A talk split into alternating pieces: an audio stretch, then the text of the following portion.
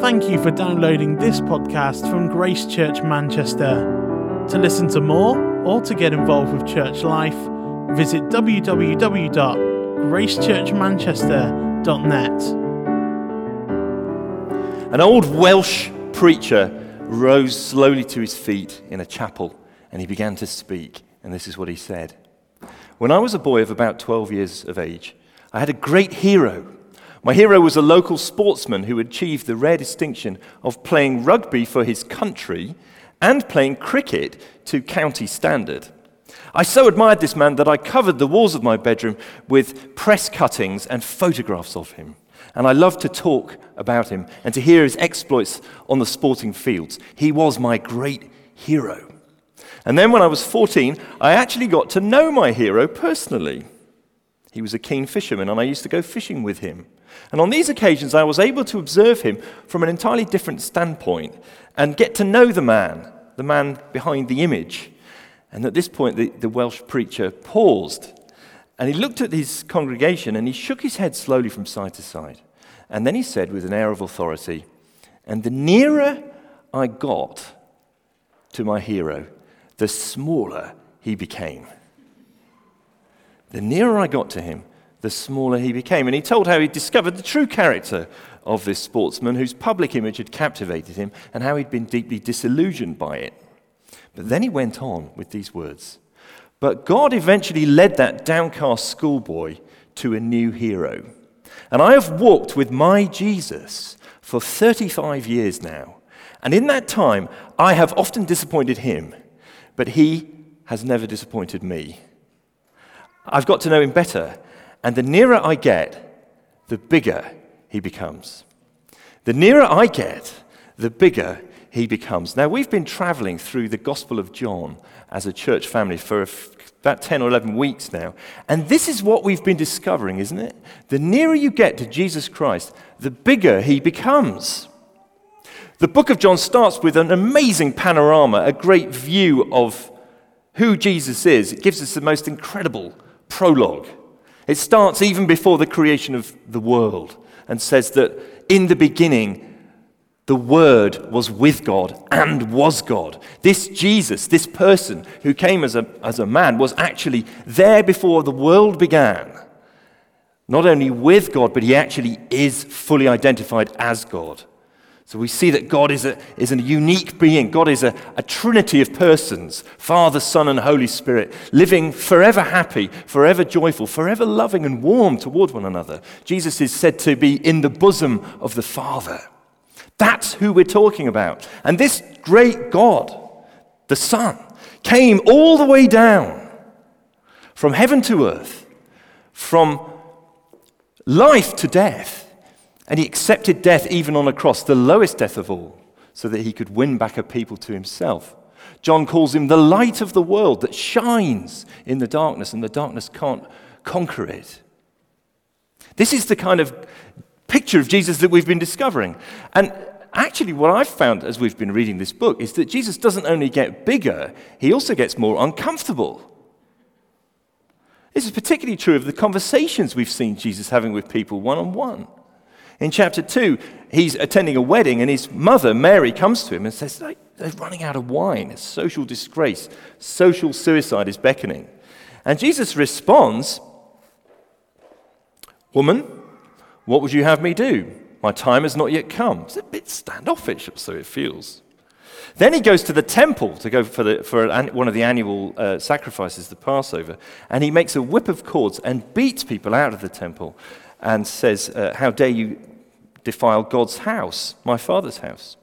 He then, a man comes to see him at night and starts to try and dialogue with him. He says, You know, we know that you're a teacher who's come from God because no one could do the things that you do, the amazing miracles and signs, unless God was with him. And Jesus replies, again, somewhat uncomfortably, You can't even see the kingdom of God unless you're born again. Then Jesus meets the largest woman in the Bible, the woman of Samaria. I don't know if that joke was used last week, but uh, I thought I had to use it. The woman of Samaria. And again, he's in, he crosses a boundary, he starts speaking to this woman, and then he says, Go and call your husband and come back. It's a leading question. She says, um, I've got a husband. And he says, Yeah, that's true. You've actually had five husbands, and the man you currently have isn't your husband.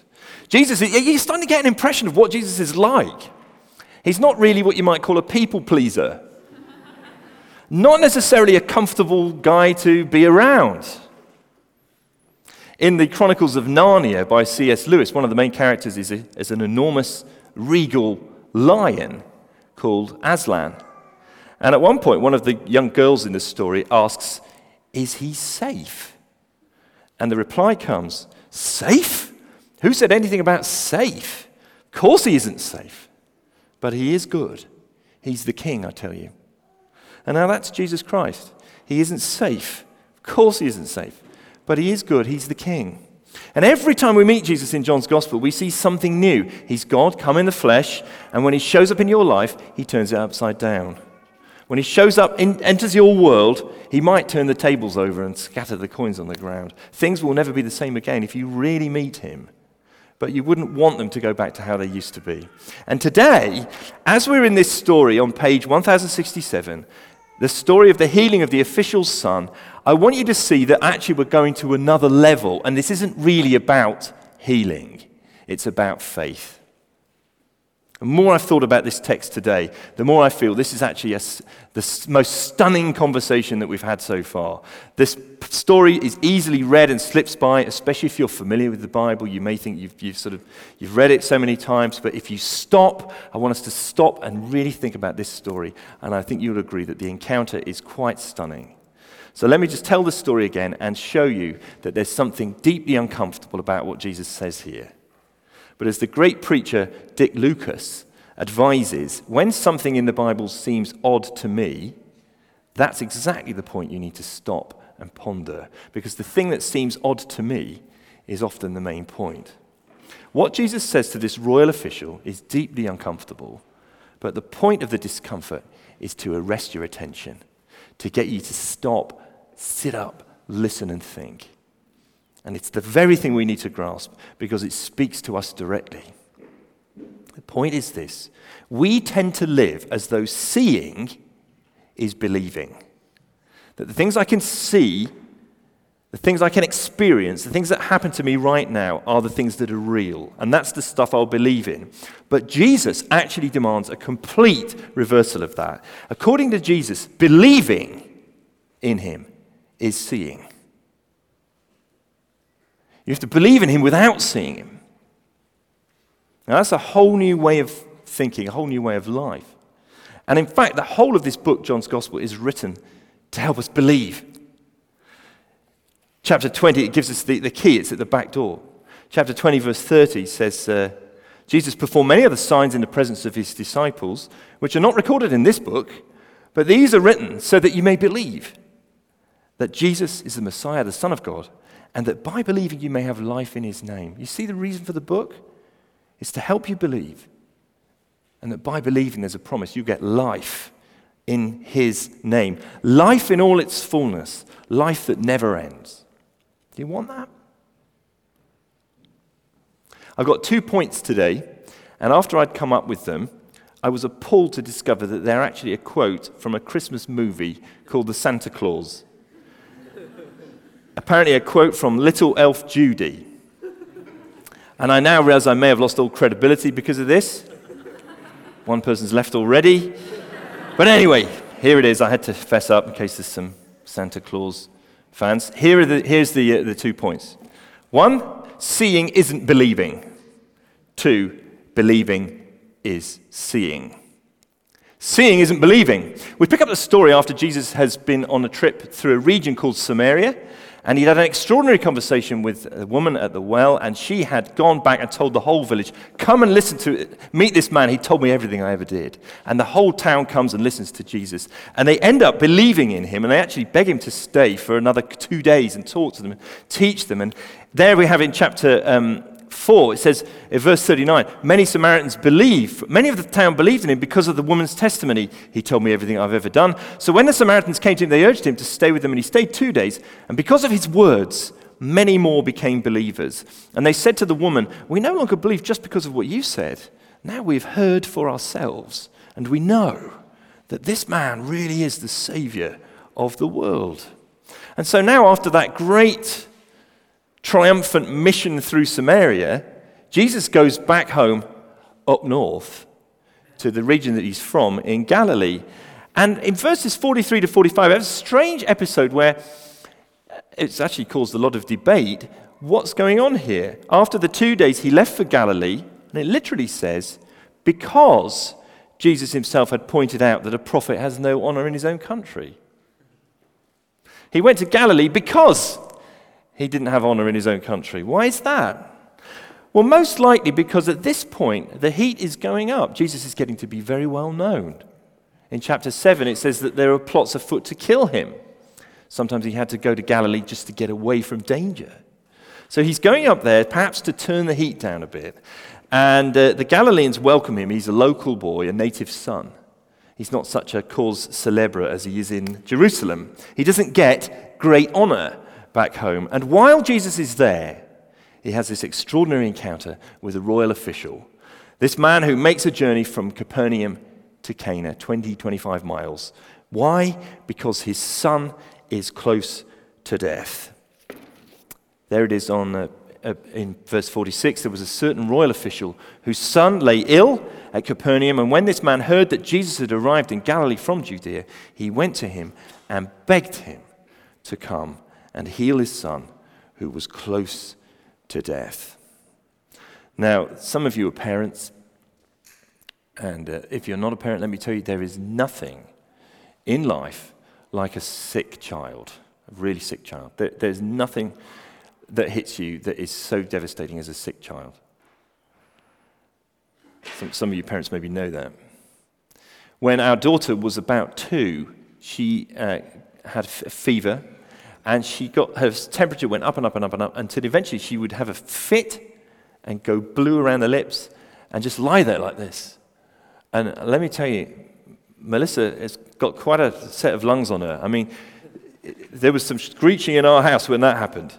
So we took her into the hospital and they said, well, it, you know, it could be this thing called febrile convulsions or it could be meningitis. We have to do a test. So you've got this little two year old, all hot and in a vest.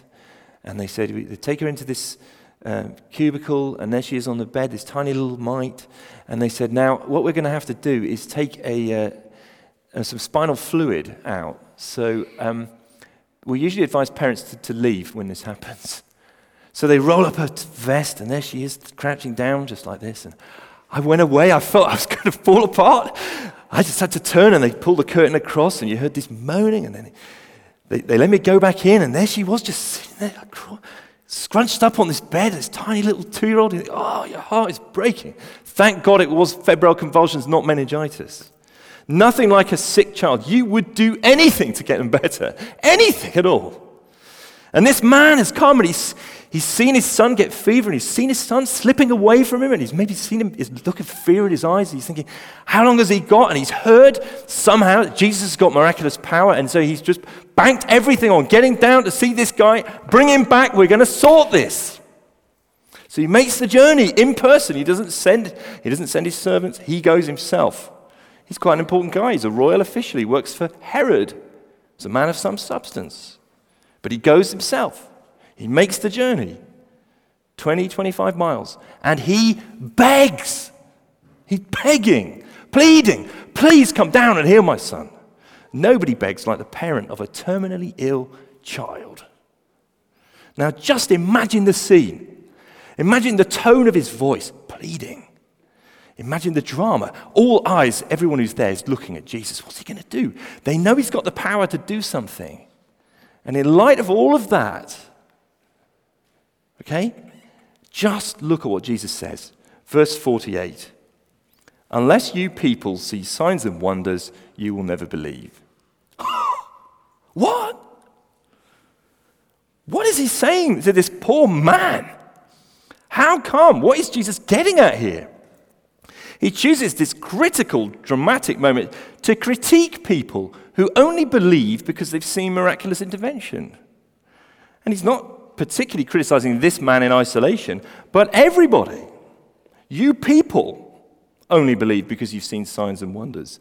See, their basic position is that seeing is believing. I'll believe if I see something happen. And Jesus is saying seeing isn't really believing. It's not good enough. Because to Jesus, a faith that's based on what I've seen and experienced is no faith at all. Now, this is very striking that Jesus would choose this moment to make this point about belief.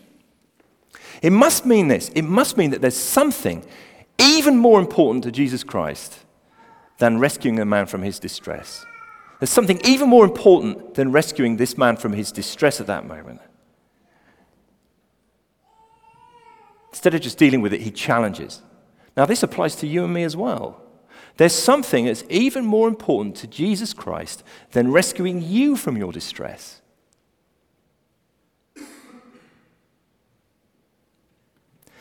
What is it that's more important to him? It's that you come to believe in him truly. That's more important. And you say, wow, come on. I mean, the guy did believe, didn't he? He makes the trip. He obviously believes that Jesus can do something. You're right. He does have some level of belief, but it's not enough for Jesus. Merely believing that Jesus is powerful to do some things, that he has some special powers is not enough. Jesus wants to move the man on from where he is.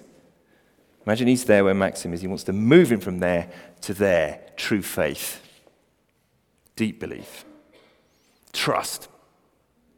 Let me put it this way just imagine that the man had got what he'd asked for. Jesus says, Yep, okay, I'll come with you. Off we go. Pack the backpack. We're off to Capernaum. He goes, he lays his hands on, the child is healed. What has the man got? He's got Jesus, the healer. But here he gets much more. He gets Jesus, the Lord and Savior. He gets not just a healer who comes and lays hands on and sorts the problem, but he gets someone with immense stature and power who can heal with a word at a distance. See, Jesus Christ doesn't want to just give the man back his son, he wants to give the man himself. Jesus is more interested in this man and you getting a right relationship with him than in granting you relief from your suffering, as great as that may be. Let me say it again. He's more interested in getting you in a right relationship with him than granting you relief. Now, I guess we've all prayed for a miracle at some time or another. You may have prayed something like this Lord, if only you'd heal me from this sickness. If only you'd give me a life partner, a husband or wife, someone to love. If only you'd get me out of this hole I'm in, this situation. If only you'd help my children. Then I'll believe in you. But such prayers are full of problems. The first problem is that we're the ones setting the terms, not God. And the second problem is that we're pursuing God for what we can get out of Him, what we can get from Him, rather than for who He is. And God is not satisfied with such prayers even though sometimes he's gracious and he does answer them. Sometimes. God is too great, too glorious to want that kind of relationship, a relationship where you set the terms and where you're only in it for what you can get out of him. Now, you wouldn't think that that was a good way to pursue a romantic relationship, would you? You wouldn't think this was a good way to pursue a, someone of the opposite sex. That it, I would set the terms on the relationship and only pursue it for what I can get out of it. You, it's not acceptable in romance. Why would it be acceptable for a much higher being, God Himself? So that's why Jesus chooses this opportunity to press home the need for true faith. True faith humbly accepts God's terms. True faith humbly accepts God's timing for deliverance. True faith hangs on God's word, not what we can see. Truth, faith believes God even when sight is challenging, even when it can't see. And we see this in the second part of the conversation because Jesus really is showing that believing him is seeing. Look with me again at verse 49. The royal official is standing there thinking, What has just happened? I just told him my son's dying, and he started talking about f- issues to do with faith. Maybe uh, he didn't hear me. But this is hardly the time to debate uh, theological questions of believing. We need some action. Little less conversation, little more action.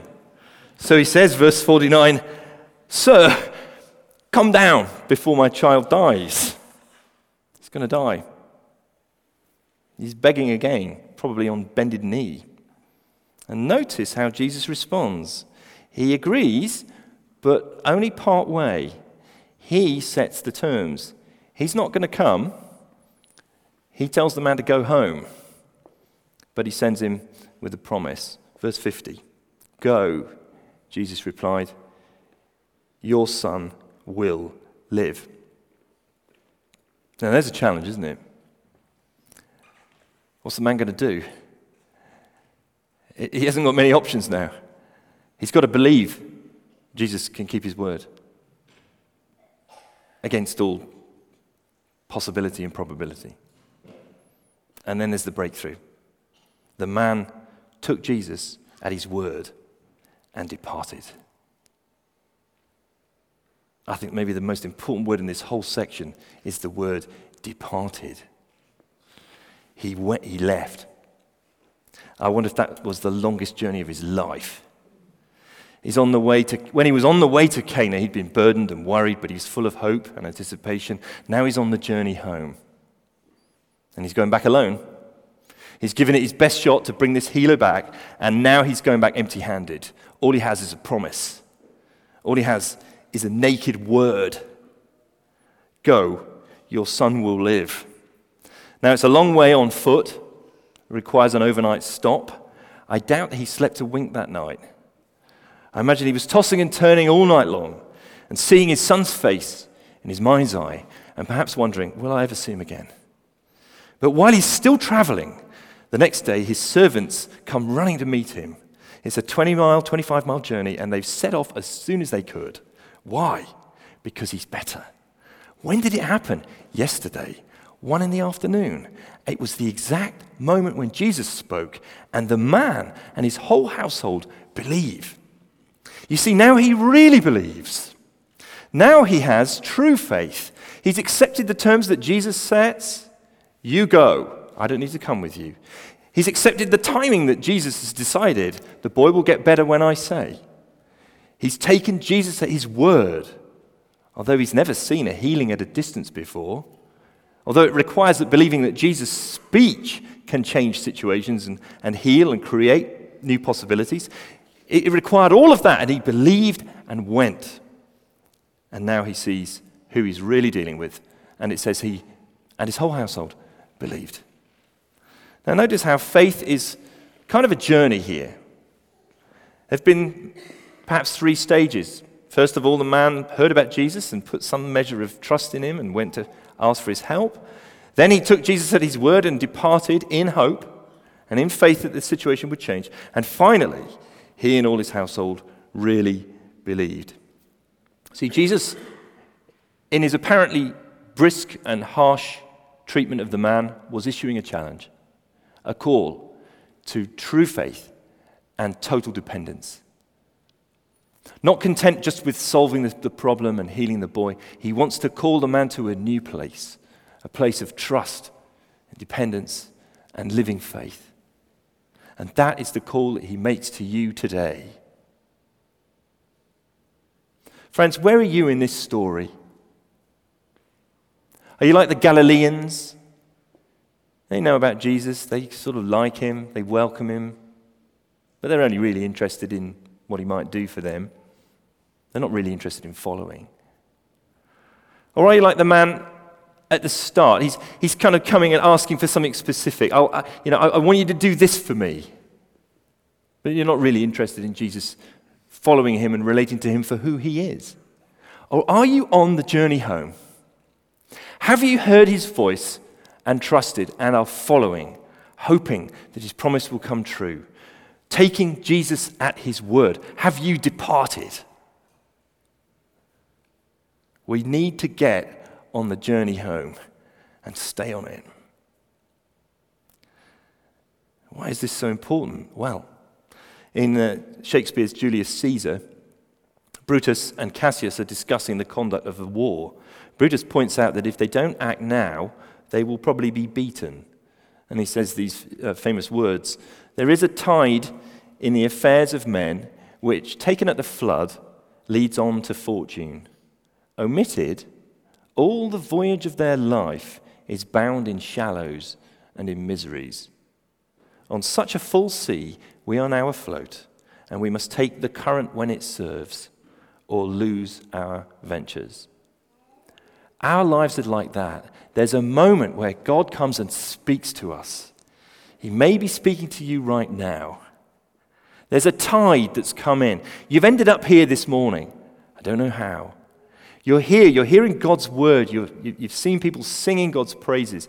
You're hearing the voice of Jesus Christ in His word, and He's calling you to, to believe in Him, to put your trust in Him, to lean your whole weight on Him, to rely on Him for your life, for your future, to follow Him, to believe and have life in His name. Now, if we just stay at seeing is believing, and I'll only believe it if such and such a thing comes true, we are bound in the shallows and in the miseries. If our faith just relies on sight, then we'll have no power in our lives against temptation and against sin. Why would you fight temptation and sin when you've got no trust that God's word is true and that holiness matters? Every sin is an act of unbelief. People only steal because they don't believe that God will provide for them. People only lie because they want to cover themselves. They don't believe that God will look after them. People commit adultery because they don't believe that keeping God's word and his way is truly satisfying. Every sin is an act of unbelief. If our faith relies on sight only and what we can see and experience, we'll be totally shaken when things go wrong. When sickness comes, or loss, grief, suffering will shake us to the core if we're depending on sight. Our lives will be like a small boat on the ocean, tossing up and down on the waves, because living by sight is not robust. It won't, it's not an anchor in the storm. But if we take Jesus at his word, if we trust him and depart and go on the journey home, we will find that faith grows day by day. We will find a new strength to change. We'll find a new strength to show grace to other people, believing that He's shown such grace and love to us. We'll find a new strength to forgive people because we will believe that He really has forgiven us everything. We will find a new strength and stability in the storm. If we take Jesus at His word, if we live by faith, not by sight. Fanny Crosby was a 19th century hymn writer and poet. She had lost her sight at the age of six weeks because of some medical mistreatment. But the disability, as she grew, caused her not to be bitter towards God, but to rely on Jesus ceaselessly. She drew all of her strength from him, all her inspiration. And she wrote some of the most powerful Christian poetry of the 19th century. Let me finish with these words from one of her hymns. Some of you will know them very well. Maybe they will form uh, a prayer for us. Then we'll pray together. All the way my Saviour leads me, what have I to ask beside? Can I doubt his tender mercy, who through life has been my guide? Heavenly peace, divinest comfort, here by faith in him to dwell. For I know, whatever befall me, Jesus doeth all things well. For I know, Whatever befall me, Jesus doeth all things well. Let's pray. Sir, come down before my child dies. Go, Jesus replied. Your son will live. The man took Jesus at his word and departed. Our gracious Lord, we thank you for this time we've had together today. We thank you that you've met with us in the singing, in the praying, in the reading of the scriptures, in the preaching. We thank you that you are ever present, and sometimes you're specially present by your Spirit. We thank you, Lord Jesus, that you are a reliable guide, that you lead us all the way if we will put our trust in you, that you are not content with us just to call on you when we feel like it or try and get you to get us out of a hole and carry on as we were before. You want to come in, turn the tables upside down, change everything, and put yourself at the center because that's where you rightly belong. Help us to live as though you are everything. Help us to live for your glory. It is our chief purpose to glorify you, to enjoy you forever. Gracious Lord, give us that faith that we read of in this passage, that the man and all his household believed. Give us that kind of faith, we pray. Faith that moves mountains, believing in his name that we may have life. Pray in Jesus' strong and powerful name. Amen. Thank you for downloading this podcast from Grace Church Manchester. To listen to more or to get involved with church life, visit www.gracechurchmanchester.net.